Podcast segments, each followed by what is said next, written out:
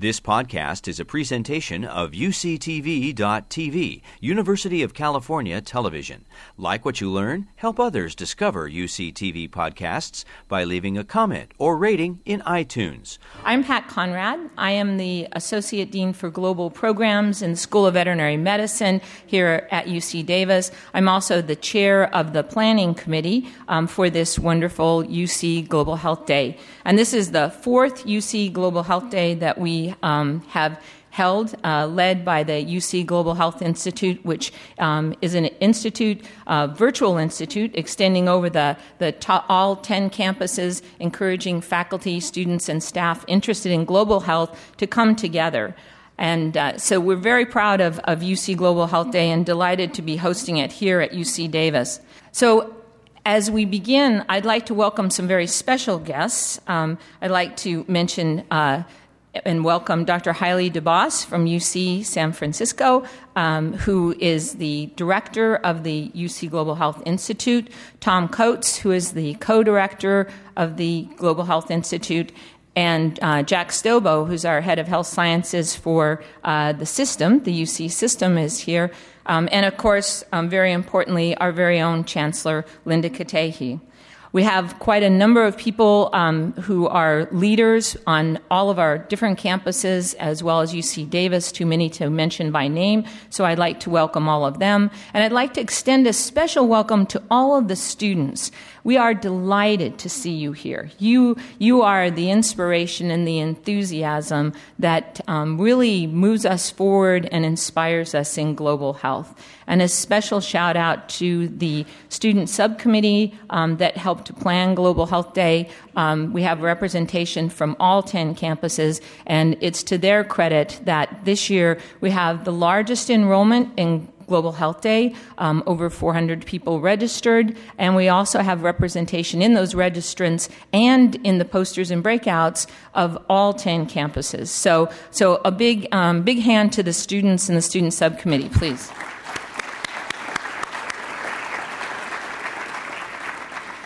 So I, we did have some faculty. We had a faculty planning committee as well. So I'd like to acknowledge my co-chair, Mark Schenker from uh, UC Davis, um, and the other members of that committee. Uh, uh, John Mazet, um, Steve Currall, Michael Wilkes um, from this campus, and Neil Delalakar from the UC uh, Riverside. So, very important as these events always go are the staff as well. So, so I'd like to especially thank from UCSF um, Catherine Lee and Rawa Nagusi, without whom none of this would have come together so beautifully. And here on our campus, uh, Elizabeth Leisure. So if we could give them a big hand as well. And we're doing that now because by the end of the day, when you're dancing to the mariachi music at our reception, we may forget this and drinking wine and cheese. So don't forget that. What I would like to do now is to um, introduce our, our illustrious leader of the UC Global Health Institute, the former chancellor of UCSF, Dr. Haile Debas, um, who's going to make some comments.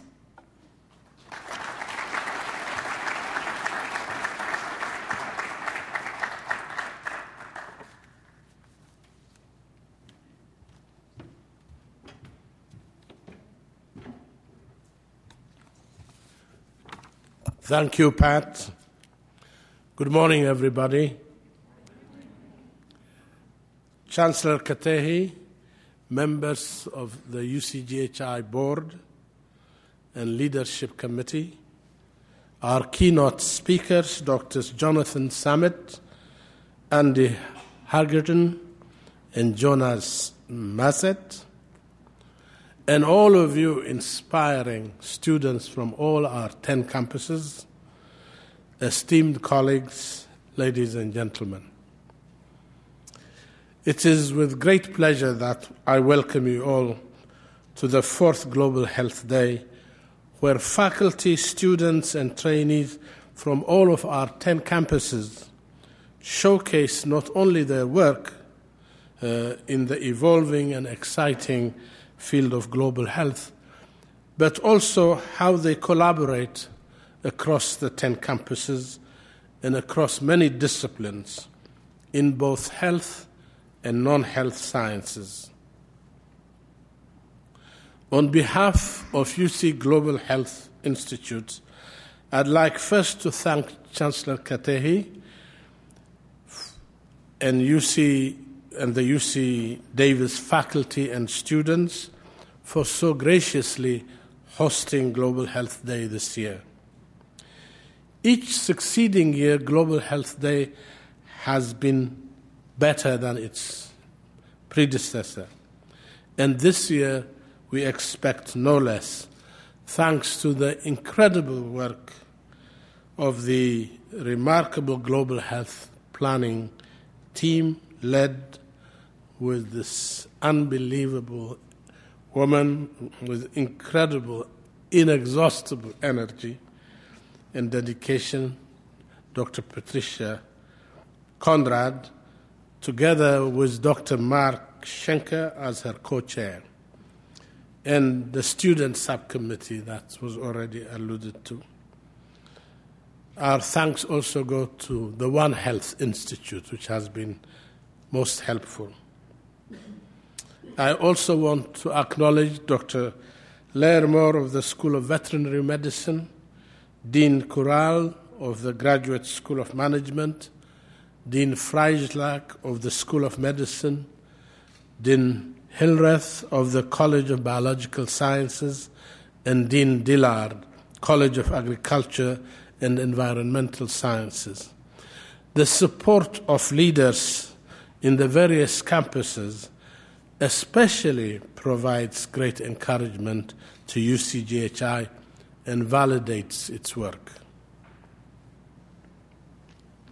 Thanks also to Catherine Lee, the UCGHI program manager, and her assistant Rahwa Naguse for their incredibly hard work and organizational skills. Let us give all of them a hand.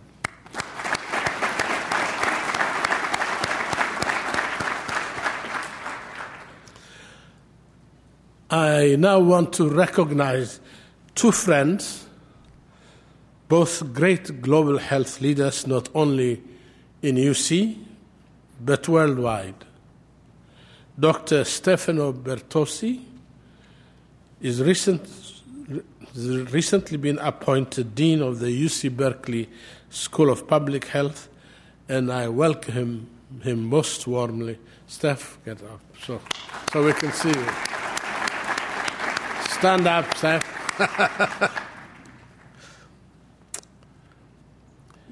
Dr. Jaime Sepulveda is the Executive Director of Global Health Sciences at UCSF.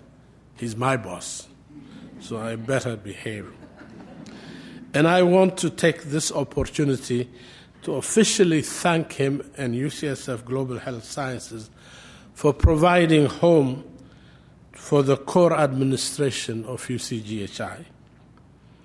I also know that Jaime has just been elected Fellow of the American Academy of Arts and Sciences, bringing honor to all of us and to the University of California. Jaime, congratulations.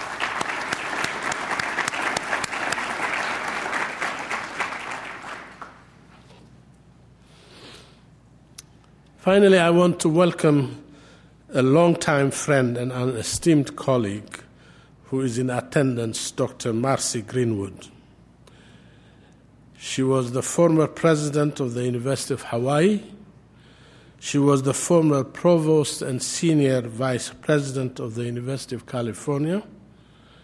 She was the former chancellor of the UC Santa Cruz.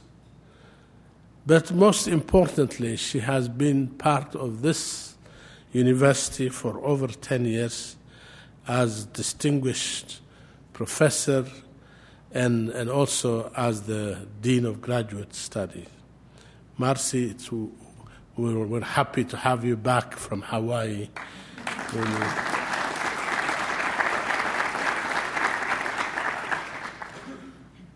The UC Global Health Institute was formally launched in 2009 after three years of planning that involved hundreds of faculty and students from all 10 campuses. It has survived the harsh, the harsh economic times, and it has flourished thanks to the work of its three centers of expertise. One Health, led by UC Davis and UC Riverside, Women's Health and Empowerment, led by UCSF and UCLA, and Migration and Health, led by UC Davis and UC uh, San Diego, and now UCLA. Together, these three centers of expertise have obtained over $28 million in research grants directly and several times that indirectly by supporting other programs. They have developed several multi campus undergraduate and graduate online and blended courses, helped develop a new Masters of Science in Global Health program at UC Riverside, and are continuing to plan a multi campus Masters in Global Health program. They have organized many inter-campus symposia, colloquia, and workshops. They have developed several fellowship programs, notable among them the multi campus, multidisciplinary GLOCAL mentorship program in conjunction with the Fogarty International Center at the NIH. The NSF funded IGERT program at UC Riverside, which is producing water scientists and scholars for the 21st century. The Lo Sonky Health and Humanity Fellowship at UCLA, the Journalism Summer Internship at UC Davis. They have developed many faculty and student fellowships. They also have several significant global partnerships in Africa, in Asia, in Latin America, and Europe. You will agree with me then that UC Global Health Institute is delivering on its promise to serve all the 10 campuses and is living up to the concept of the power and promise of 10. UC Global Health Institute also follows the growth motto that appears in every IOM report that says knowledge is not enough, we must apply. Willing is not enough, we must do. Finally, before I call upon Chancellor Katehi to make introductory comments, I want to express our collective thanks and appreciation to President Janet Napolitano, who will be here later on this morning to deliver the keynote address. Enjoy the 2014 UC Global Health Day at this beautiful UC campus, and thank you for coming. And now, Chancellor Katehi, it's my honor to call upon you. But first, I want to thank you for the wonderful reception we enjoyed last night at the Chancellor's residence. Thank you very much.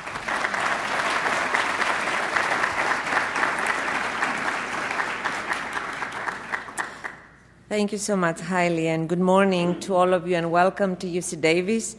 This is a great day. We are celebrating Global Health Day, and we are so pleased to be the host for this year's celebration. On behalf of our faculty and staff and students, uh, especially those who have participated so uh, greatly in organizing this event, I want to welcome you.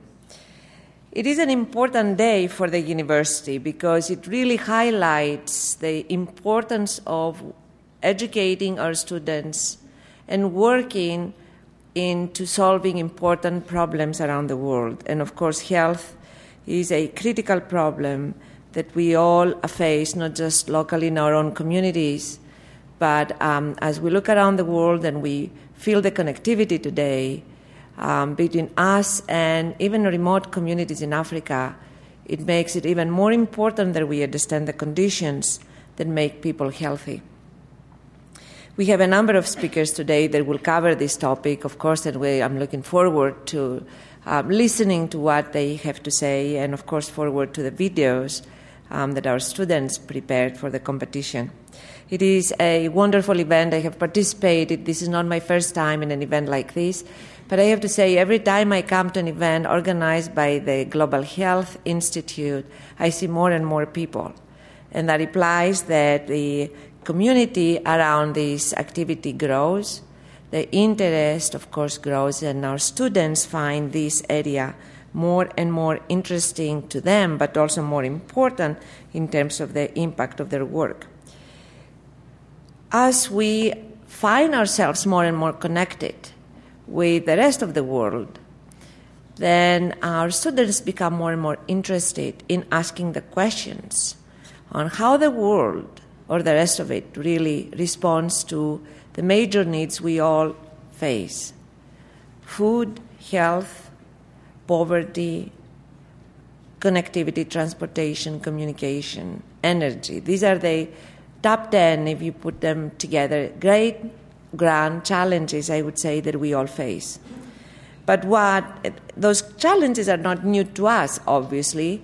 We always thought that these were important to our society, but what makes it different today is that we've learned that learning about others is as important as it is learning about ourselves. I was in China about a week and a half ago, and when you travel to far places, then you see how close we are because the issues there are very similar to our issues here. And when you start looking at food, for example, as, as a system or health, population health as a system, then you realize how close we are, how important local conditions in one place then become to another place. We are not isolated, we are not secured from other conditions and other problems. We need to be engaged with the people around the world to try to address this problem so we feel secure ourselves and safe. And that is what programs like that teach our students. In response to the need to become more global, not just in our education, but also in our research, in our outreach, in our thinking of the problems we as an institution can really participate in solving.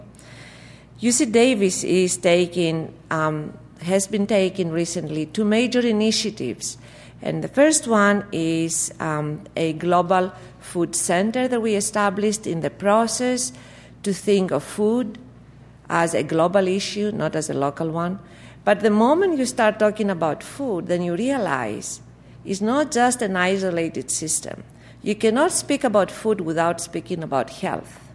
And then what really happens when you start talking about issues globally, you find out that the boundaries between the, these two systems are really non existent. There is a tremendous correlation between food and health.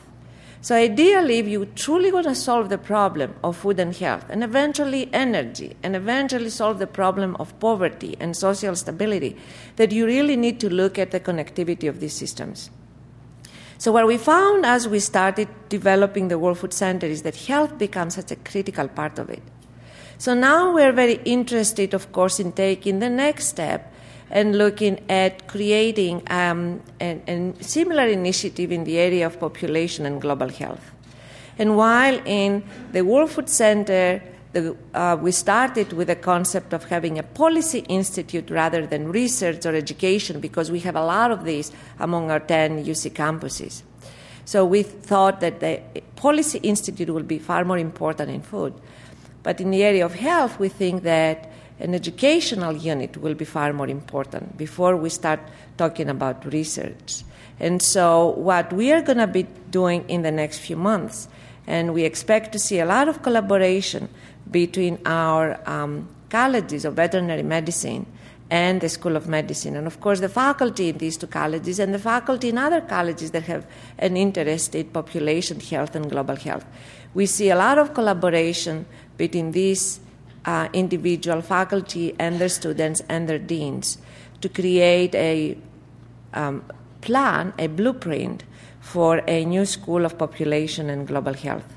And we hope that eventually that will not only remain at a postgraduate level, but will also start addressing or providing opportunities for education at the undergraduate level whenever we are ready to do that. But I personally think that our campuses need to pay serious attention to global issues in, lot, in everything that we do. So for us, of course, UC Davis being the um, one agricultural school where we started as the farm, as you know, the, the farm for the UC, and being true to our traditions, food and health are very critical for us, and these are the, the areas that we'll be spending a lot of attention to. So, with that, I wanted to welcome you to UC Davis. I'm really, truly looking forward to uh, what I'm going to learn. I'm an electrical engineer, as you may know or you may not. Um, I have a lot to learn about food and health, but every time it's extremely exciting to learn all of these new things that our faculty and students are presenting to the rest of us. Thank you so much.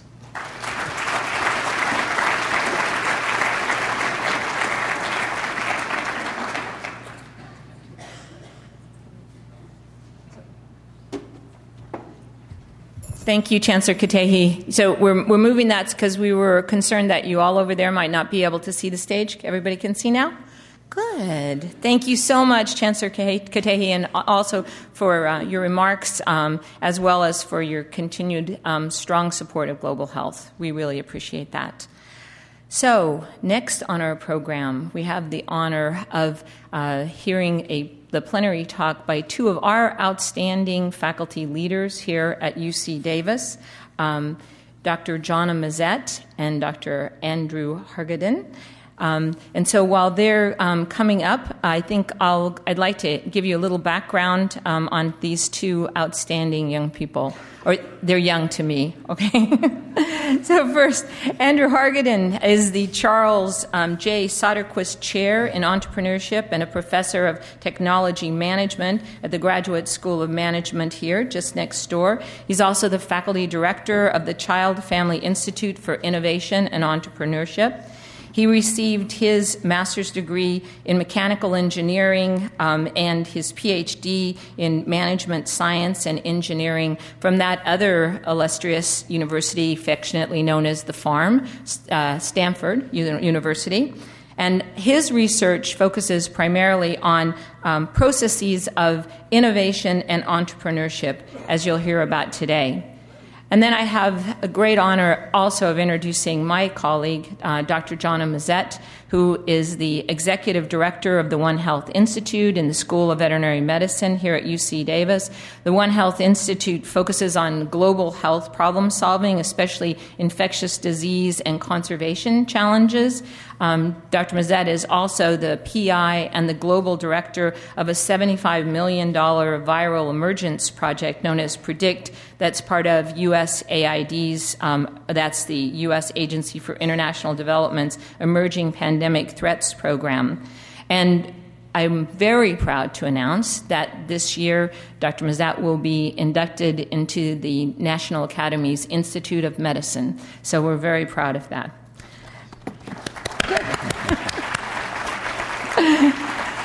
so, what, what they would like to tell you about is um, how breakthroughs happen. Thank you. So, uh, uh, we flipped a coin and I, I lost. I, I, no, I, to, to, be honest, I am absolutely delighted to be here. Um, it is among a group of people I don't get to spend nearly enough time with uh, because I am over at the business school. Um, but that said, uh, it's, it's great to be here and on stage with Dr. Mazet. Uh, we're going to do something exciting, at, at, least for us, because we've never done it before. Uh, it's a dual presentation, and in fact, what we'll be doing is going back and forth between our, our, our various research projects and attempting to find in the two of them something interesting and valuable. Uh, so, with, with that uh, said, I, I want to welcome Jana to the stage with me. And uh, now I'm going to drop very quickly into my research and give you a little bit of an introduction into it, and then, I'll, and then I'll, I'll hand over the mic. Uh, so I study innovation, and I study it in two ways both historically, looking at uh, sort of grand sweeps of history and the innovations that changed that sweep, and also looking at uh, companies, both uh, large companies and small companies, and also particularly in the last 10 years, scientists at universities attempting to commercialize research. Uh, and what I want to talk about today is something is a, is a research project I recently completed that completely changed my understanding of innovation uh, and particularly the central activities in innovation, why they were important. So, uh, with about as much uh, fanfare there as I could give it, uh, I'm going to talk quickly about this, which is uh, the development of penicillin. Arguably the most, the most profound innovation in, in medicine and perhaps in, in, all of, of, civilization in the last, in the 20th century. And, I, you know, and I used to say that with a certain amount of hyperbole, but in fact, I gave this talk to the University Retirement Center a couple months ago. And at the conclusion of the talk, a 94 year old man came up to me and he said he remembered the first day that penicillin came into his hospital. And the first patient he ever treated with it, a woman, a 16 year old with lobar pneumonia, who was essentially uh, doomed to die in about four weeks once the, uh, body, the infection took over her entire body. And uh, they, they injected her with the, with the penicillin and came back the next day, and she was perfectly healthy. Now, they obviously they overdosed her with penicillin because they didn't know the doses at the time. But the nice thing about penicillin was that didn't do any harm. Uh, but following her were two nurses who then told me about their stories of the first day penicillin came into their hospitals.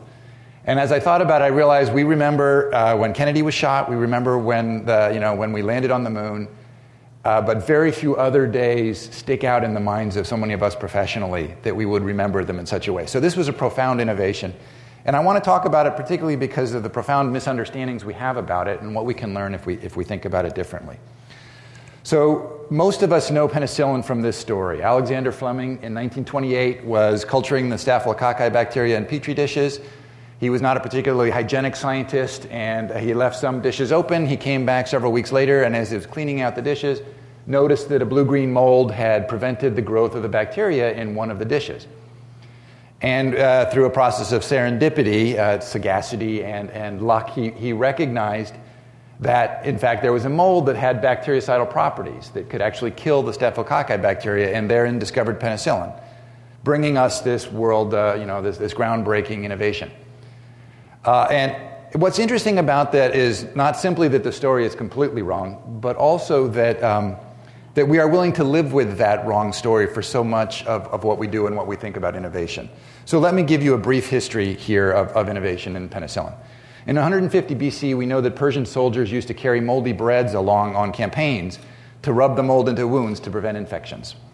So we already know that molds had some antibacterial or some infection fighting properties. In the 1870s, the European scientific community, including Pasteur, Lindell, Tin, uh, excuse me, Tyndall, uh, Lister, and others, Joubert, all uh, recognize the antibacterial properties of molds. They, in fact, actually recognized the antifungal properties of bacteria. Uh, and there was a review paper written in the 1870s that talked, coined the term antibiosis to describe how this was a constant battle between two species for the same nutrient sources. Uh, in 1897, a French doctoral student, and I, and I, hate to say this for the students in the crowd, a French doctoral student uh, uh isolated the Penicillium glaucum and showed that it cured uh, typhoid and um, and E. coli bacterial infections in guinea pigs. And he published his dissertation, and nothing happened. You're, you're in good company.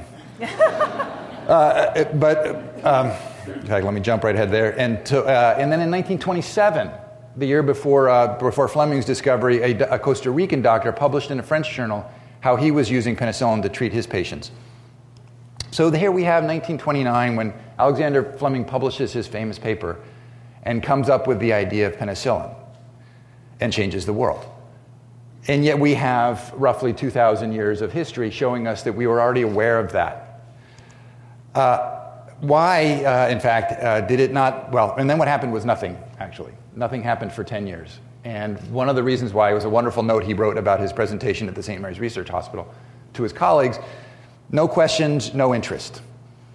Nobody did anything with his research, essentially. And one of the reasons why was because his research wasn't on the discovery of penicillin, it was actually on the use of penicillin to isolate the bacteria thought to be the source of influenza, which turned out to be a virus. But B influenza, it was very hard to culture that because of all of the other bacteria growing in petri dishes if you swabbed somebody. And, and penicillin was a wonderful way to kill all the other bacteria and just isolate the bacteria uh, B influenza. And he published his paper on exactly that, which is in many ways why nothing happened. Um, what was interesting then was what did happen, because obviously we know penicillin came about. And what did happen happened because of this man, Howard Florey. Howard Florey was a Rhodes Scholar that came from Australia, but essentially, by the time his career reached its apex, he was, uh, he was called back to the Oxford, uh, the Dunn School of Pathology at Oxford, and built up a team that, simply put, in 1939 began studying penicillin as a therapeutic and in 1941 finished clinical trials, human trials on six individuals, and managed to convince the U.S. pharmaceutical industry to pick up and put their full weight of resources, including the U.S. Uh, uh, Department of Defense, behind the development, the commercial development of penicillin, the production of penicillin at scale. And that is why we have penicillin, and, and that's what we know. Uh, so before I tell you what, what, lessons I learned from that by, by studying at that, I want to I hand it over because what's interesting about uh, about this story is, is how you can see it unfolding in the innovations today in medicine, and particularly uh, Jonas. So that was very kind and nice, um, but we, really we tricked him. So we brought in somebody from the business community to teach us some lessons, but really, I need the lessons now. I can't wait 2,000 years, right? And so we need it now. So I'm going to actually put you on the spot to some extent in this and try and get you to help us do this better um, from what you've learned. So hopefully um, that will still be nice and pleasant conversation. So sometimes I'm too sassy. You guys can wave me off. So this is where I work. Um, it's in color. It's now. Uh, it's uh, modern, but maybe not. Um, maybe not as modern as we like to think about here. Um, so, so in this part of East Africa, um, we think about how those cows and that woman is, is getting her drinking water, washing her baby, um, and, and what else might have been there that morning. And what is she, does she have access to penicillin? Probably. But she can buy it um, she has to walk maybe a day to get it, but she can buy it, but probably without a prescription. She doesn't know if what she's using it for is the right thing.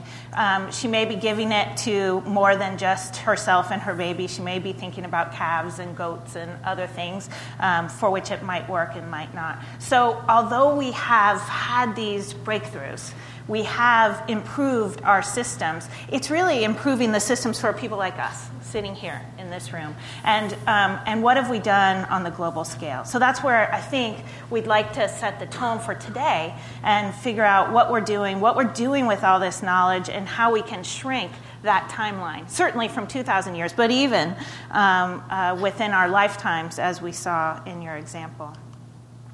So I think we should just, as a by way of introduction, talk a little bit about what's going on in these places. And many of you in the audience are uh, much more, better experts at some of these diseases than I am. So I'm just going to touch on these a little bit. But this is my friend Mzee Salendu. He lives in that community where you saw that woman getting her water. He died of extrapulmonary tuberculosis.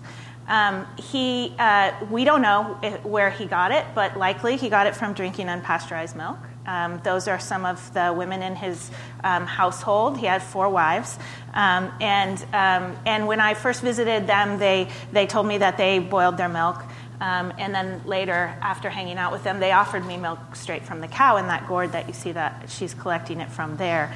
And, um, and it's not just the cows that we need to think about, but all of what the cows are exposed to and what those folks are exposed to. Uh, I put the line because he's pretty, um, but uh, you can see HIV there. It's a big problem in this community. Um, and then what, what does that impact have on TB? And are we thinking about human TB, animal TB? What do we need to do? And how do we diagnose that. And so I know many of you, including our team, is working on that. But again, worth talking about when we think about HIV that it took at least 50 years, maybe thousands of years, depending on who you listen to, to start to recognize um, that big pandemic that we all remember in our professional lifetimes. Well, maybe not the students, um, but uh, most of us remember in our professional lifetimes. Um, but we know that one we know at least 50 years before that pathogen could have been known, right? Um, and, um, and so, what are we doing? What are we doing? We seem like we're still on the same timeline as we were for Fleming and those who came before him.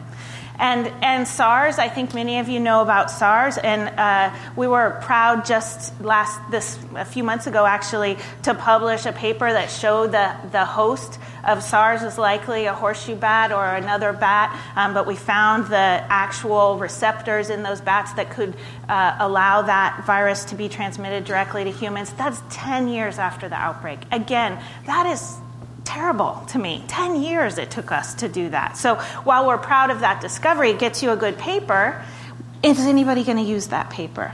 Right? And we come back to how do we do a better job at making sure we're doing this on a time scale that works. And right now, some of our team are responding to the Ebola outbreak in Guinea and, um, and in the neighboring countries surrounding Guinea. This one we've known about for 40 years, probably been around much longer than that, but we've known and it's been causing outbreaks where we've been able to diagnose it for more than 40 years. Um, and so, what are we doing to shrink this timeline? That's where we need you.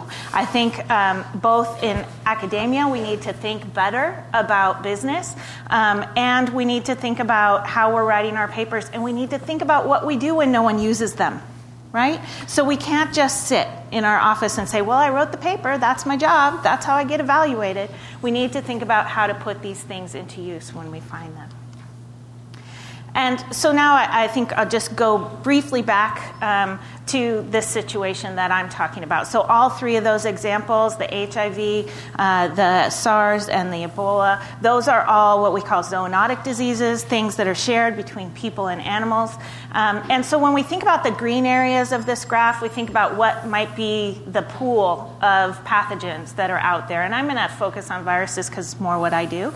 Um, but, but we think about the, that pool, and we think about how hosts are likely not, if they've evolved with their own flora, they may not be able to be infected, or they may not get sick. So we may not see disease. We may just see them as their normal flora, but it's that spillover. So, what's going on when we see that spillover into domestic animals or into people that allows these epidemic curves, if you will, the big blue one and the big red one, to get out of control? What allows these things to amplify and spread, and how do we control that? Um, and whether it's going to spill over directly from one species into humans or whether it's going to spill from one species to another species, from bat to bat and then to cow or camel, as we think about when we think about MERS now, and then into people. And so, how do we get in front of that curve? And so, that's really, um, we need your help because just four years ago, my team responded to an outbreak of mystery disease in Uganda. This is at the Sudan border, northern Uganda, very rural. In fact, when we were working with the Uganda Ministry of Health, we had to talk to them and say, you need to go out there because they didn't really, they weren't even really aware of where this place was. They actually took a trip, got to the end of the road, and turned around and came back and said, there's no village out there because they didn't keep going when the road ended. Okay? And so, because of that, and because um, the folks that were there, so the NGOs and the uh, people like us from universities and um, foreign help, aid, who are showing up, we still weren't that great at figuring out, and we still aren't that great at figuring out mystery illness. So it took weeks for people to get there, and then months for this thing to get diagnosed. And the sad story that I have to tell you was not an emerging infectious disease. This was yellow fever. And by the time we got out there, got it diagnosed, it actually had to, the sample ended up having to be shipped to the US, had to be actually um, deep sequenced at CDC before we recognized yellow fever. What did we do?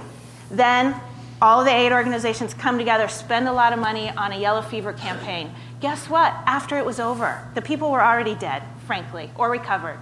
And so there was nothing really to do for that, that vaccine. Maybe it'll prevent, predict, help prevent cases in the future, but the outbreak itself was over. Okay, so we're wasting money, we're wasting time, and we're not really helping folks in that situation. And so that's what we need to get better at. One of the things, and, and um, for those of you who are clinicians, I'm a veterinarian, um, that are out there, one of the reasons this didn't get diagnosed is because we use systems, we train ourselves in differential diagnoses. We need to do that. It's the smart, efficient thing to do for most diseases. But we need to broaden our thought processes beyond that and say, when we don't know, when we don't have a good idea of what this is, we need to put some other things things in place. And so we want to talk about that and how we might be able to rapidly change those processes. This one, yellow fever, yes, not seen in Uganda for 40 years. So there was no practicing physician in Uganda who had ever seen a case of yellow fever in Uganda.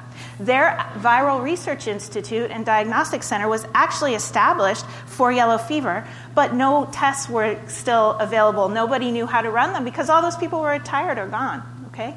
Yellow fever also doesn't make you jaundice in this part of the world. And so, if you were reading a book trying to figure out what to do, you wouldn't probably try yellow fever on your differential diagnosis. So, the differentials happened about three times on this. We made lists, we submitted tests, and those tests got sent off. Takes weeks, right? Because somebody's got to ride a bike to a car to a this to get those samples out and wait for those results to get back while people are dying around you. It's horrible right? So we need to do that a different way. And we need to get to this place where we know what we're looking for because we can now know what we're looking for. We can relatively inexpensively know what we what we're looking for. And we need to reduce those curves, those blue and red curves down to something that's more practical. So I challenge you, sir. okay, so my challenge, and it's a challenge we received um, from the federal government here and the international community, is how are we going to do this? How are we going to preempt or combat these first stages of emergence so that we can get to a quick response to mystery diseases? I'm, I'm shocked. Sorry. Fortunately, I, I, carry slides with me. Uh, the, uh, you know, but I will, I will stop and say this is, this is, this is why I, I really enjoy this. This is so much more, um, this is the best part of my job. It is, it is not talking about how to develop the next iPhone app or the next, um, mm-hmm. the next shampoo or dog food that sells better than the old one. Um, th- these are real problems, and they're in fact real problems, but part of that is, in, is, is underlying this central challenge because when we think we find solutions to real problems, we think we've done the job. We think that's all it takes. And, you know, and therefore, when people tell us that Fleming didn't discover penicillin, we say absolutely that's true. And we wonder who did discover it because clearly it was a discovery whose, you know, and, and the idea itself was sufficient to change the world uh, because it was such a meaningful problem. And in fact, it is, is, it is so rarely, if ever, that case. In fact, to be honest, I'm, I'm, I'm simply giving my academic hesitation on that one. I have never seen the case in which an idea by itself did anything.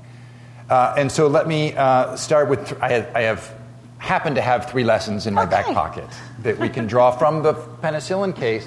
And now we can have a conversation after that about how it applies to how we would think about developing an innovation like this uh, uh, uh and, and how we might recognize and reward the activities that are central to it.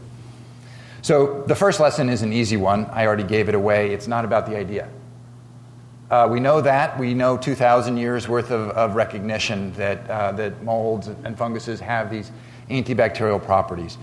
Uh, and in fact, we knew from 75 years of the Euro- European scientific community studying this that it was not even a novel idea to see it as a therapeutic in the medical sense.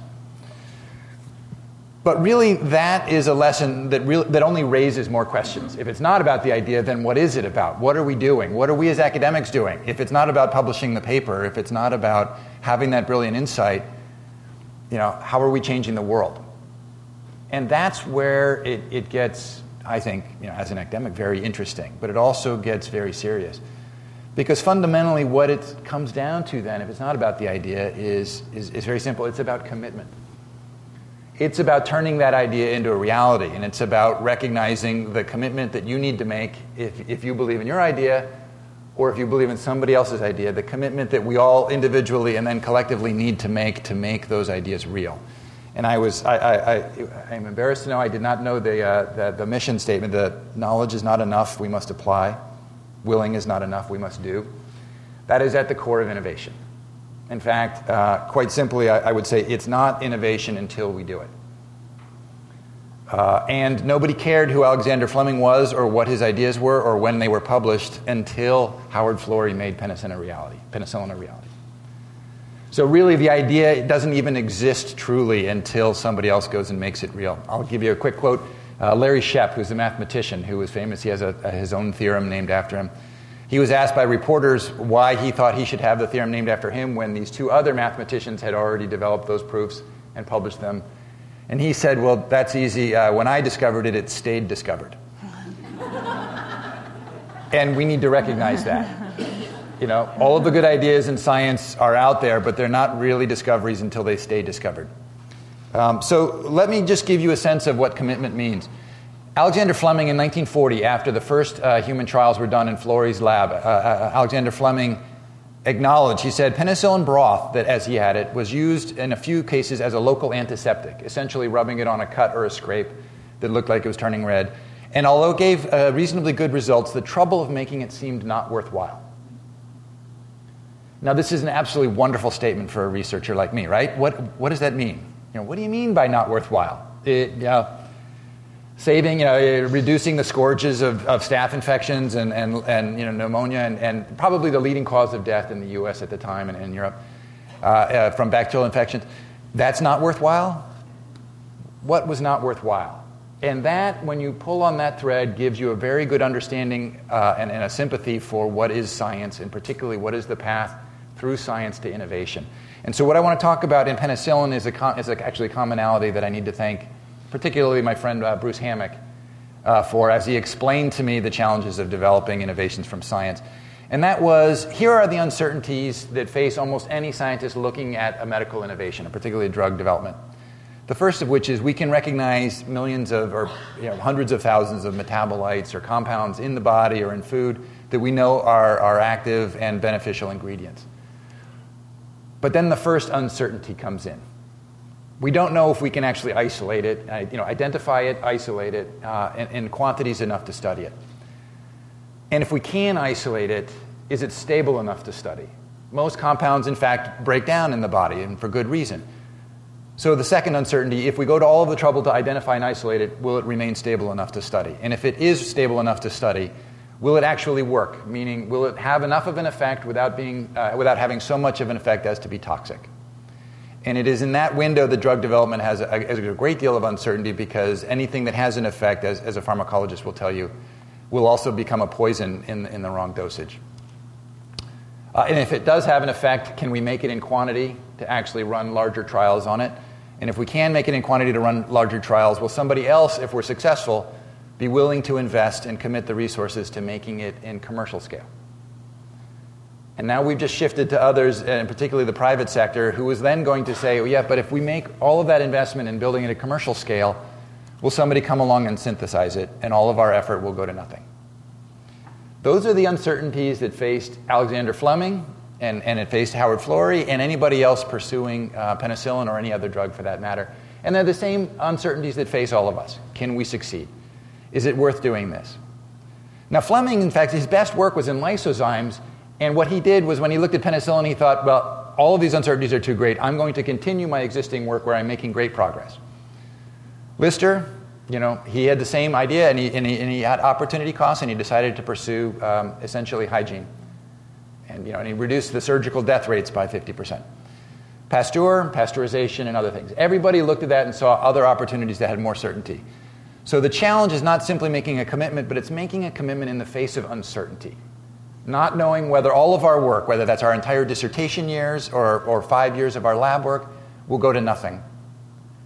Because any of these things might go wrong, or they might all go right, but somebody else comes out a month ahead of you and takes it further. So these are the uncertainties that stop commitment. And so it's not simply saying all you need to do is commit. It's in fact the managing the commitment process in the face of uncertainty. And it's not simply that we need to commit ourselves, or you know, perhaps easier, commit our doctoral students to pursuing these things. we need to not only build commitment in ourselves, but we need to build commitment in others to make this a reality. Because the third thing, the third point I want to make in this is that the network itself is the innovation. It's not the idea, but it's the network of commitments that we build around the idea that turn it into a reality. And that is the central activity of innovation, is building that network. So let me give you a quick example of this. Um, so first, there's our, our, lone doctoral student, Ernst Duquesne, uh, who, in fact, tried to publish his paper, but the French medical journals wouldn't publish it because he was too young. Uh, he ultimately ended up, he, he, after, after finishing medical school, he went into the army and he died seven years later of tuberculosis. Um, there's Alexander Fleming, who developed his uh, recognition of penicillin. Uh, and then there's Howard Florey, 10 years later, who uh, came to Oxford as a Rhodes Scholar. His roommate was John Fulton. I'll, I'll, come, I'll bring him back into the story in a second. Uh, while he was uh, in his early career as a, as a biologist and pathologist, he studied. Uh, he took grants. He constantly uh, looked for grants that would allow him to travel. And he traveled Europe and he traveled in the US, meeting and working with other doctors from various fields. And in a particular case, he met this man, Alfred Richards, who was a pharmacologist at Penn State uh, which factors back into the story in a second. So he's brought back in the apex of his career, as I said, to Oxford to uh, run a group at the School of Pathology. And there he decides, in fact, he insists as part of his hiring package, that the future of medical biology lies in biochemistry, which is an emerging field in the 1930s, and he insists on having the right and the ability and the funds to hire biochemists. And he goes out and he hires two of the best biochemists he can find Ernst Chain, who was a theoretical biochemist, and Norman Heatley, who is an experimentalist. Uh, and he brings them to Oxford and he builds, in fact, a team around them uh, through, uh, through the relationships he builds with the Medical Research Council of the UK and particularly uh, a man, uh, Richard Mellanby. Uh, to understand what he did, Ernst Duquesne worked alone, Alexander Fleming worked alone. Howard Florey's team that he built before he began even studying penicillin shows his ability to build a network of people that he realizes were, were critical to moving the research forward. In fact, Gwyn Macfarlane, one of the people in that picture and on his team, wrote later that Howard Florey recognized the limits of his own knowledge and deliberately chose his collaborators people who could supply what he lacked. In his published work, he had as partners a cytologist, radiologist, bacteriologist, hematologist, biochemist, and several specialized physiologists. Even in his early research, he was out building networks of commitment to him and, and in his research, their shared research, in ways that I think we should, we should take note of. Uh, long before you find that wonderful discovery that you think could become a reality, most of the work you need to do to lay the foundation for building a network should already be done in the networks you've built along the way. Uh, that said, uh, that team develops then the, the early recognition of penicillin. They manage to identify and isolate it, uh, build enough quantity to test it, first on two mice, then on uh, 48 mice, and then on six individuals. Uh, back at the time, it was actually relatively easy to find individuals available for human trials because the way sepsis worked was you had roughly four weeks after your diagnosis uh, to, to live or, or essentially to die well. Uh, and doctors were willing to then acknowledge and, and share these patients with the Florey's team in order to see. And in each of those cases, the, the, the recoveries were miraculous, literally on the order of 24 to 48 hours. Uh, I can't imagine any of us will ever live to see science that, that gives us that much of a, of, a, of a wonderful feeling at the beginning. But that wasn't enough to convince the British pharmaceutical industry to commit resources to developing it. And so, what John Florey had to do was go back to the US, and particularly back to John Fulton, who was now head of medicine at Yale, and to Alfred Richards, who had moved from his position at Penn State into uh, Washington, D.C., to be part of the uh, U.S. Council of Medical Research in the mobilization for World War II. And he reached out to them. John Fulton, in particular, introduced him to somebody, the National Research Council, Ross Harrison, who introduced him to the ag, uh, the ag research labs, and particularly the, the man running it, who was a mycologist, a mold uh, specialist.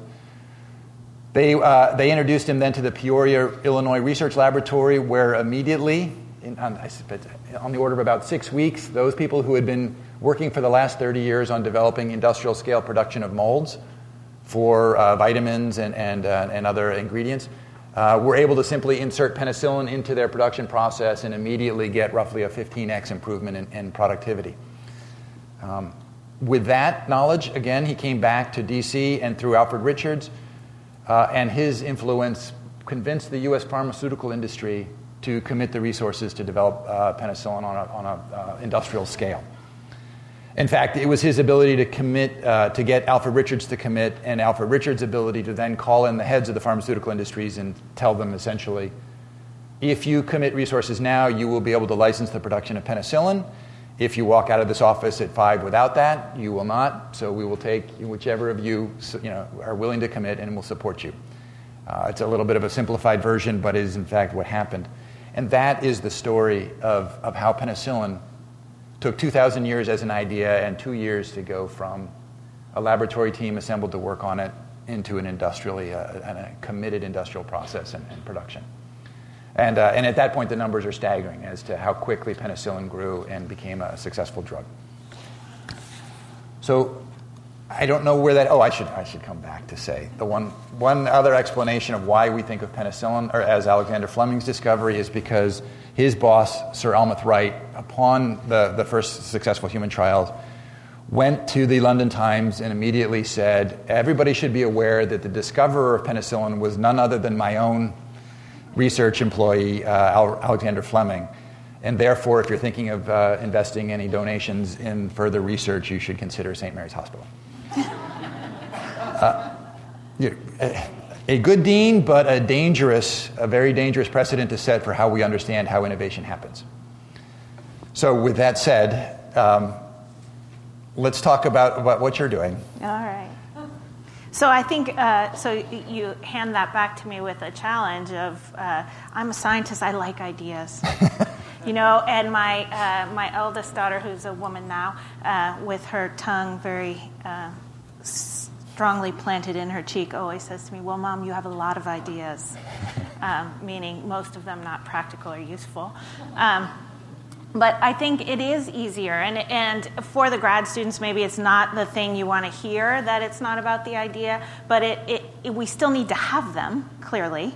But what I've found so far in um, my career that's been great here, about 15 years here at Davis, other places before, but but what I found here is that my ideas, while I may think they're really interesting and innovative, usually someone else has thought about it. When I get in a room with smart people like you, people are like, oh, yeah, I was working on that, or I thought about that. And so I, I agree with you. We can come up with a lot of ideas, and maybe we need to get over who had that thought first, who coined that term. We need to get past that in academia and just move forward and say, okay, what do we do with those ideas? And so the ideas that land use change, climate variability, markets and trade, all of these things could drive this emerging infectious disease. We think those are brilliant. We like them. They give you some good papers. But really, what are we doing with those? How do we adjust those? How do we get you all to work on some of these? Like, what is in, in climate climate variability and climate change doing to emerging infectious diseases? How do we encourage that network, I guess, so that we can truly have that innovation? And even though I never heard your talk before we started this project, I agree with you. And, um, and we've tried very hard with our Predict project that I introduced to you to say, okay, well, we all think we're smart. We all might have had that idea first, but let's get it together and do something about it. Let's have some commitment. Now, in academia, and part of when we talk about those guys, those old guys, um, part of it is funding right? So it's not just our commitment, but it, but part of that uncertainty around the commitment is that um, we don't know if anybody will take it on. So we might spend the rest of our career working on getting people to take something on and not get them to take it on, and then what? We didn't publish a lot of papers. We didn't. So there's a reason. There's a reason that is reasonable um, behind that uncertainty. But I think um, you can make it work. If you really say, no, this is the one, we need to bring the people together. So it's fora like these um, where we can start to simu- stimulate some of that. And so with those ideas of the drivers behind where emerging infectious diseases come from, we can start to build the team that might have the commitment. And the lucky, th- lucky thing we had with the Predict team that we were able to build, some of whom are uh, in this room and brilliant behind some of the different pieces, um, is that many of them were doing it anyway. They had the commitment, they were doing it for free. They were doing it without a big chunk of funding behind them because they believed in it so much. And, um, and I like to give a little plug to the wildlife people here because we do stuff on the cheap. So we're used to trying to scrap it all together and figure out a way because nobody's really wanted to fund that, right? It's, it's better to fund something that Big Pharma will pick up right later and so um, i guess maybe even when usaid was looking at the people who were bidding on trying to get this done and the ideas that uh, that's all we can really do is put forward the ideas in the group um, when we write these proposals, as you all do um, in academia, I think they looked at it and said, these people look different. These people look different, and they don't look like the people that just write to us and get funding. They look like the people that, even though they just had a couple thousand dollars, they were trying to make little chips away at this. And so I hope we can encourage uh, others to think that way too. And so we look at probabilistic modeling first to try and help us target. So if I go back to that challenge, how do we make this happen on a global scale? We look at modeling to try and help us hone what we're going to do, and field studies, and those can be super expensive. You think about go out to the whole world, find all the viruses that are out there, and then figure out which ones are important and might cause disease and might spill over to people later. Um, and, and to do that, you need laboratory investigations where are the labs? And what labs are there? Because even when we have good labs, do they know how to do this? How many of you know how to submit a diagnostic test for an unknown disease? What box do you check on the form? How do you do that? We need to get to a place where we can do that. We can check that box. We can figure out how to do this. And so, um, so it's not just about the idea, it's not just about the commitment, it's about the network. So our models took us to uh, the places that we think are the most likely places for emerging infectious diseases to uh, start up. And, um, and those happen to be the best models we had at the time, about five years ago, happened to tell us that that's where population density is highest that's where climate is coming together, sort of in the warmer um, situations, latitudes, if you will, and um, also where biodiversity is highest. So if the if the pathogens are going to spill over from um, one species to another because the host isn't going to get sick, but the next incidental species is going to get sick, then we need to look where that's happening, where those species are coming together in maybe a strange way or a different way than we've seen over the last couple thousands of years. So we started to build our network. So we needed the network not just for all those disciplines that I showed you in that sort of circular, we, we put together the models. So we need modelers, we need biostatisticians, we need ecologists, we need mathematicians, um, we need computer scientists to do that. And then we get out in the field, so we need field biologists, we need people who know how to get permits, know how to work with governments. Frankly, we need the governments themselves. We need people who know how to design telephone systems now that we have cell phones and access to that to help us identify when little blips of disease are happening. And then we need laboratorians in the labs, we need diagnosticians, we need virologists, we need microbiologists, we need epidemiologists, I hope, because that's what I am, um, to help design the whole thing. And then we need people to actually step back to the 30,000 foot view and look at it all and say, are we doing this right? And adaptively manage that situation. And when you do that, you end up with a lot of people. You end up with a lot of people. So just um, thankfully for the commitment from the funders that finally said, let's give this a go um, we had to put together uh, on the order of almost 400 employees. Maybe they only had 5% of their salary, maybe they had 100% of their salary, but about 400 employees to make that happen. And then you work in 20 countries and you start to bring in all the collaborators from those countries who may or may not, they're probably not getting paid, but they want to do it. They have the commitment. Why? Because they don't want emerging infectious diseases. They don't want to go to the hospital like I did for two weeks, uh, 104 fever, nobody can tell you what's wrong with you. Nobody Nobody wants that, right? So we have to go to these places where we think these unusual circumstances are happening. This is Nepal. And these are the kind of interfaces where we need to look. This is a, it's an urban slum in Nepal, but as you can see, um, that actually the animals and people come together in very interesting ways, and that whole system changes depending on political systems and everything else. So we need social scientists and behaviorists and economists to also predict what's going to happen there. So here in Nepal, we had no pigs. So we had, I don't know how many of you have been to Kathmandu. So it's an interesting place, right? Steers or cows just walk around on the street because you can't kill them, right? And you only need the girls for the milk and the babies. So, um, so there's a lot of strange situations where you're just in the you know downtown and there's cows walking around. So we that that's been happening for hundreds of years. So that's maybe what we've seen the spillover that's going to happen there. But then the political system changed, and pigs, which never used to be in that system, came to town. Okay? So now we have the pigs coming from the hill areas, coming from different areas, mixing in with the monkeys and the jaguar and um, um, a leopard, actually, jaguar if we are here. Um, but we see, we see all these species mixing together and mixing together with uh, domestic animals or semi domestic animals like chickens and ducks, and we have the perfect storm, right? Oh, and by the way, how did they get rid of their dead?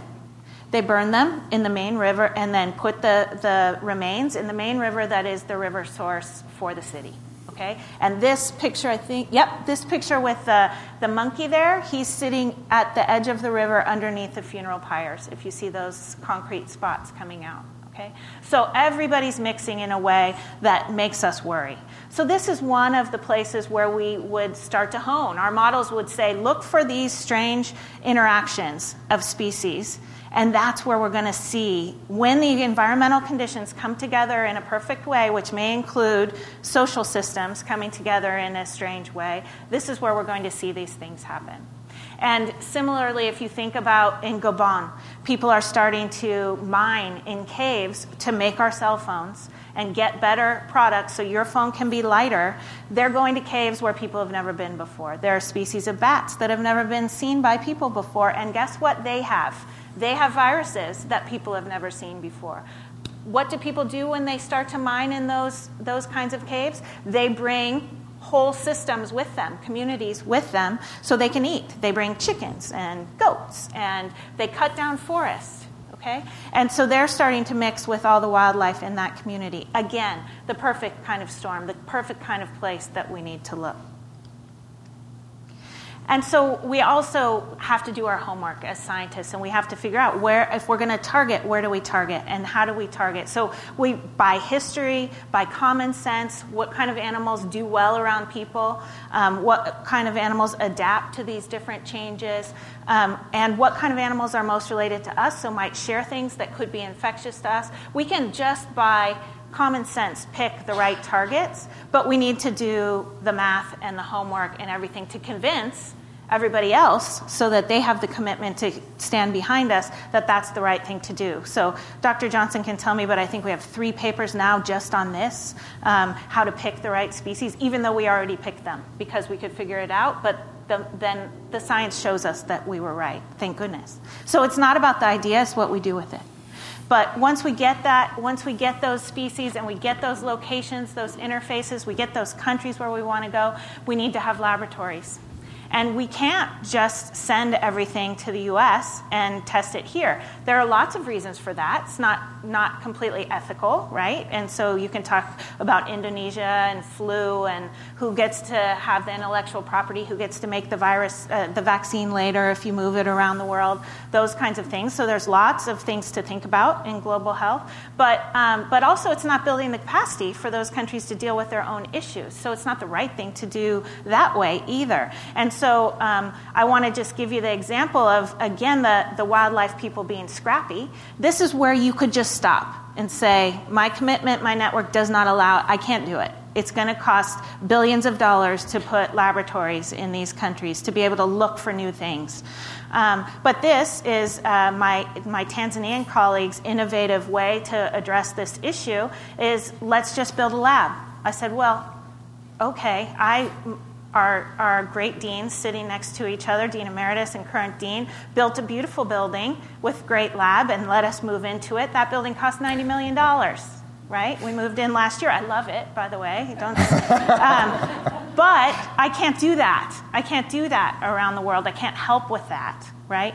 Uh, they said, it's okay. We need a lab. We can make a lab work. And so they got two shipping containers. They stacked them on top of each other. We picked up equipment from different places, uh, especially it, the other example in Rwanda. We walked around, and there's equipment on the floor, says gift from FAO, generous support from WHO, in cartons on the floor where people are cutting up chickens okay? Because the equipment comes, but no training, for using that equipment, no maintenance or installation agreements for putting in that equipment. So there are scrappy ways to do these things. You don't have to say, I can't do it, you just have to find a way. And so we were able to put this lab together, a full viral diagnostic. Um, and research molecular lab with its own um, containment in case we find something super dangerous, its own electricity backup, its own internet backup in case the campuses goes down, which it does a lot, $40,000. Okay? So if you're scrappy and if you have the commitment, you can make it happen. And by the way, even though ours is nice, theirs has granite countertops and marble floors. Just saying.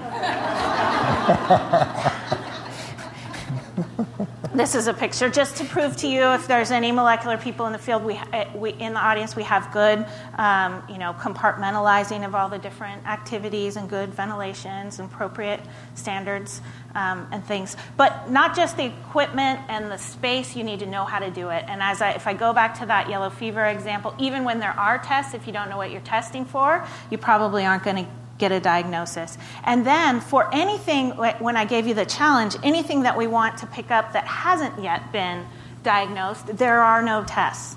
So the best thing we have and what we get what we use here tends to be deep sequencing. That is metagenomics. You throw it on a very expensive machine with some very expensive people including laboratorians and biostatisticians and you try to pick up all the genetic material that you can in that sample and try to find out how high the copy numbers of that genetic material is and figure out if there's something in there that's new.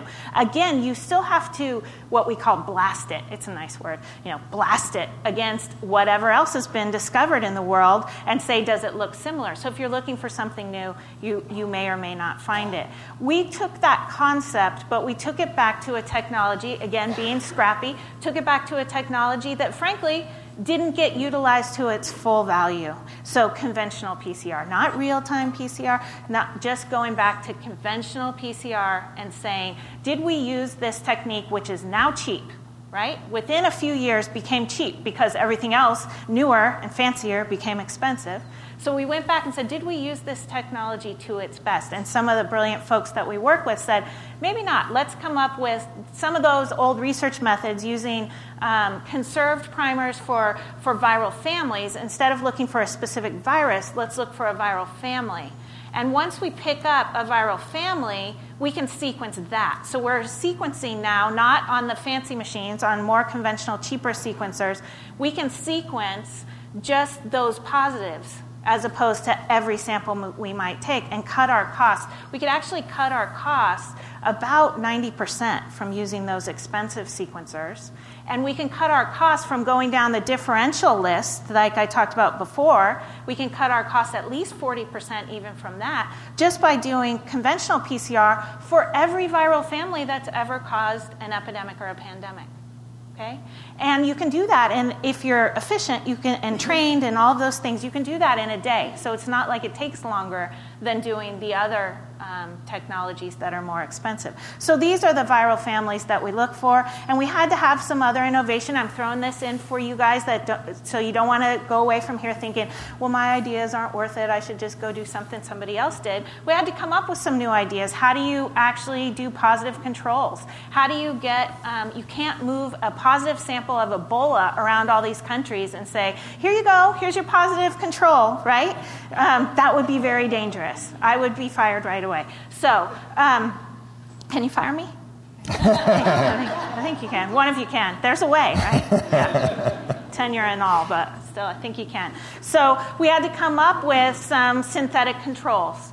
And this, this is our first control. I think it has 12 different viral families on it. It has a very geeky little tag on it that spells out predict if you, you know, like to mess around with um, these kinds of sequences that tells us if, it's a, if we have contamination. So if we start to get positives from these labs, we can also tell that it's actually our synthetic control that we sent. Um, but it's not dangerous. It's not infectious. So there needs to be that innovation that continues to go. So I guess the story is I believe you and, um, and whether it was the good idea or coevolution of good ideas and the processes of commitment and um, building the network, we were able to build that network. I talked about those people we employed, but we also um, worked with and trained over 2,500 people in the different uh, countries that we're working. Those could be field biologists, veterinarians, epidemiologists, laboratorians, all these folks to start to do this. And they were willing willing and able.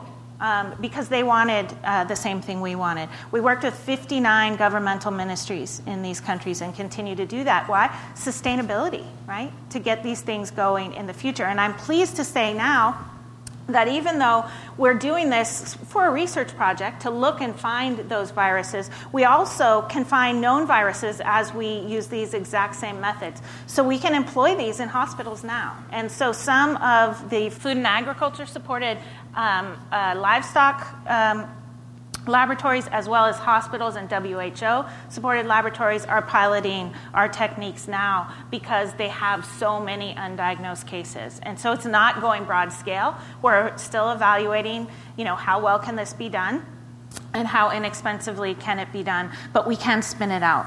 Um, and, uh, and we've just in the labs we've worked with, it's been about 35 labs, we've collected samples and almost tested samples from all of our 50,000 animals.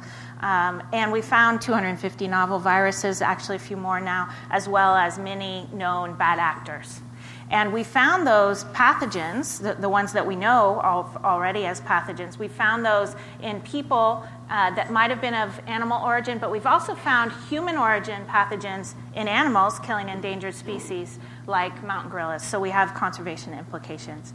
And so for today, I think we hope at the reason we're sitting here and not standing up and giving straight talks is we hope that you'll find new collaborations. Um, you'll find ways to put your new and maybe not so new ideas into practice by working together, and that you'll think about One Health. You'll think about the whole side of it. You'll think about animals, people, and the environmental drivers for things um, that bring people together.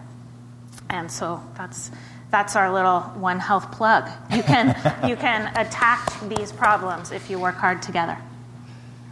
So, I, I mean, I, I, just think this is a fantastic project. So, if we could uh, just take a second to just say uh, what a great job this oh, is. to you too. No, no, no. I, uh, I, I, th- I, think that, I mean, the, the, all I wanted to say really there is, as I said in the very beginning, the things I have learned by studying the origins of penicillin and then other projects from a similar lens has been the, uh, the skill set and the commitments necessary to make these kinds of things work. And, and they are truly remarkable. And, I, and as I said, you know, nobody gets tenure for building a network that changes the world, and yet that is, that is something remarkable that we need to appreciate. And so, uh, so that's why I wanted to take a second there. Um, the other thing I wanted to add on this is, uh, you, and, you, and you appropriately kind of pushed back, but very gently, so it's good. it, you know, it, there is, there is a, a, very profound role for ideas in science, for new ideas in science. That is science. That is good science. It's simply not innovation in the sense of changing the world, of, of getting out there. It's not until those things become real and change the way we practice and the way we organize it. it. But that said, I, the other thing I want to say uh, about, uh, again, uh, is getting out and making it real is not, um, is not the end of the ideas. In fact, it's often the beginning. It's where the new idea, you, more new ideas come to, uh, to innovators in the process of making it real, in realizing, well, we can't do it with the, with the state of the art equipment. We need to go back and continue innovating along PCR. You know, and then, you know, 250 novel viruses you find in the process of, of doing this. You end up creating both new ideas that make the real possible, and then you find new problems that you wouldn't have found otherwise. I mean, that is the story of Pasteur and, and working on, on uh, um, pasteurization. Was he, the germ theory did not come before his work, uh, it came afterwards when he realized he needed to understand what was going on in trying to find practical solutions. Just a little plug for our campus. You know, he did that for beer and wine. exactly. and so sometimes the commitment is for different things than you think it should be. exactly. Okay, so uh, we right now, unless unless you have another comment, no? we have questions. We have opportunities to take a few questions. Um, there are two microphones up, yeah. but if you there's one right there. You, I think they want you to use the microphone ah, for the audio visual record. So, uh, is this on? No. Yeah. Now it's on. Okay. Uh, my name is Craig Cohen. I'm at UCSF. This is wonderful, by the way. Um, so, uh, my question is in regards to the commitment and so forth, in regard to drug development. Uh, one issue that many of us, many of us rely on federal grants. And so, those grants that we work, put our whole lives into, our teams into, um, then go through a peer review system. And nowadays, with NIH, for example, pay lines may be 10 percentile or less. So, I wonder if you could discuss that because you know, we're obviously in building the team and the commitment. We also need to convince these external peer reviewers and if you can give a comment on how well you think the system's working, are there alternatives, et cetera. Thanks. Do you want to go first? I'm going to let you go first. Okay. Um, yes. So it's a, it's a big challenge, and um, I think we're past the days of he's he's too young to publish the paper, but there's still some issues there about how those reviews work and whether the people that are happen to be sitting on the panel that time are the ones that could recognize that that's the brilliant one, right? That we that is worthy of investment. So um, it's an issue. I would say uh, first and foremost, uh, don't give up on those. Um, those situations and trying to use them. But what we did, um, and maybe it's part of that scrappiness, that commitment, is say, these guys aren't going to go for it you know, I'm still working on NIH. I bring them to meetings and try to work them so that they will fund those of you who might study the actual pathogen in the laboratory. It's not really working. I'll be, I'll be honest. Um, they may go for it eventually. There's a new center, looks like it might start up and eventually might work. But what we, what we did and what we tried to do on this campus is say, we need to find somebody else we need to not be, you know, so UC Davis and the vet school does very well with NIH. It's been our big, you know, foundation. But we said we want to do this new stuff, and they're not going to probably be new. I don't want to wait 10 years um, for them to come up. What, who else is out there? And so we start to look at other funders that we may not have looked at before. So USAID, um, great on our campus for our, um, for our ag part, but starting to look at them and say, hey, look, you know, they might they might suddenly come into this realm. They pay for a lot of vaccine. They don't want to pay for vaccine anymore to send it out and have it not be used useful. Just have it as a band aid. So maybe they'll go in this direction.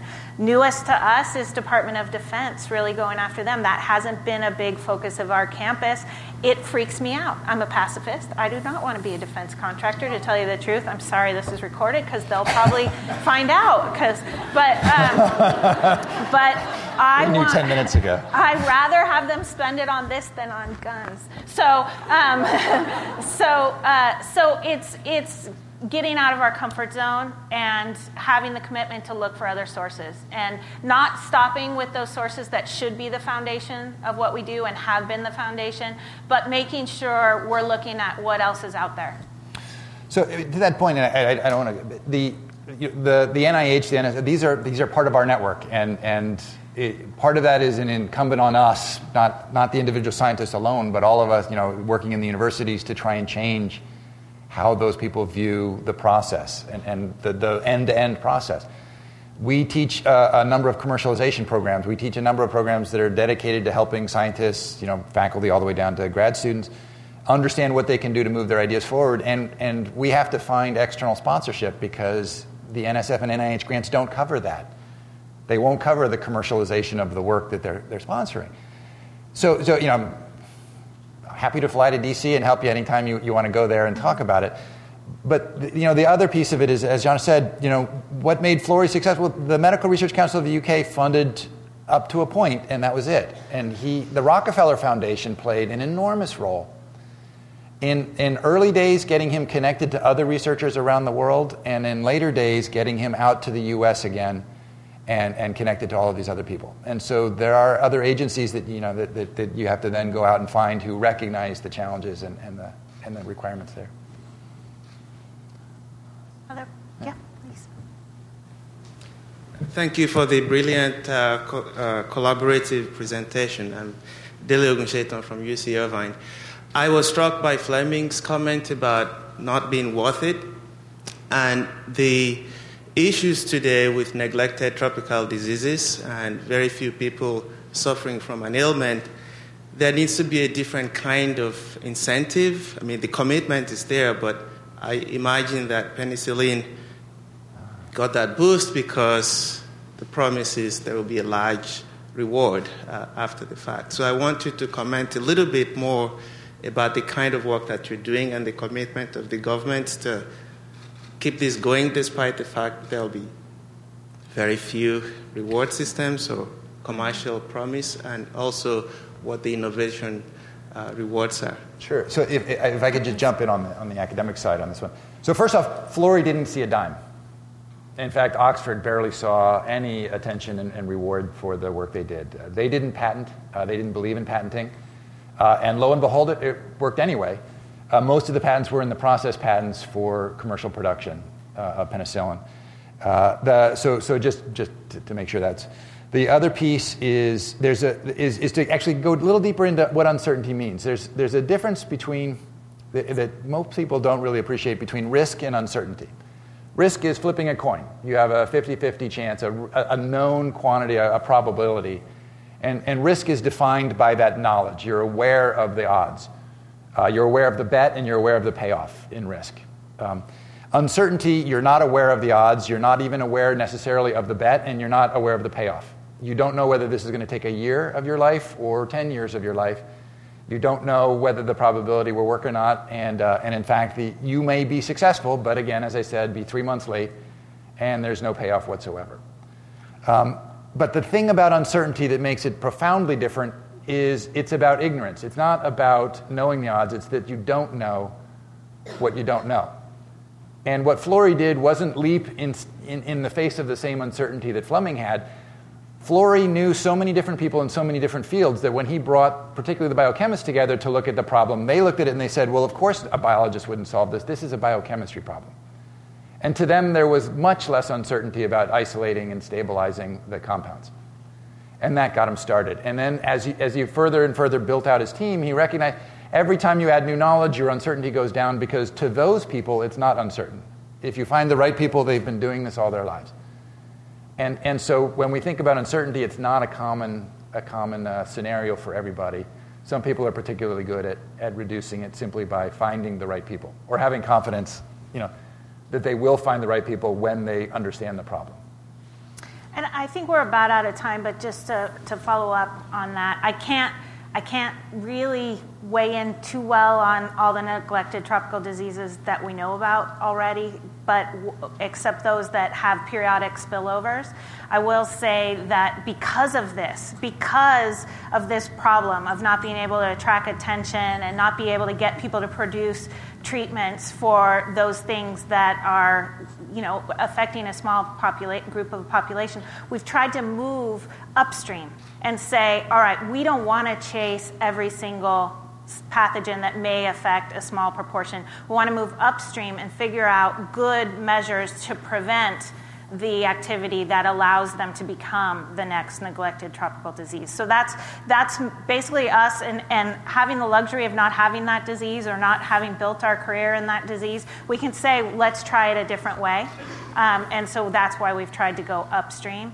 Um, but it doesn't help the people that are suffering from those things right now, and that, that is a real significant challenge. I do think that continuing to f- try to find new networks and new ways to do it and not be constrained by this is always how we have to put these new treatments in place is a great idea, and together we can figure out how to do that better.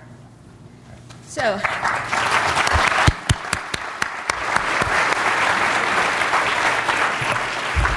So I, would like to thank John Mazet and Andrew Hartigan. I think this is a, a, an excellent example of an um, interdisciplinary team collaboration in the presentation and, and how we go for, forward. So are you inspired?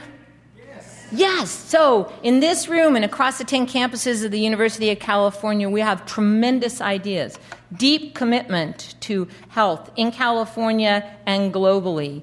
So now we just have to get out and do it. And that's what UC Global Health Day is all about. It's our opportunity to bring you all together, to network, to build those teams to solve these big problems. You've been listening to a podcast by University of California Television. For more information about this program or UCTV, visit us online at uctv.tv.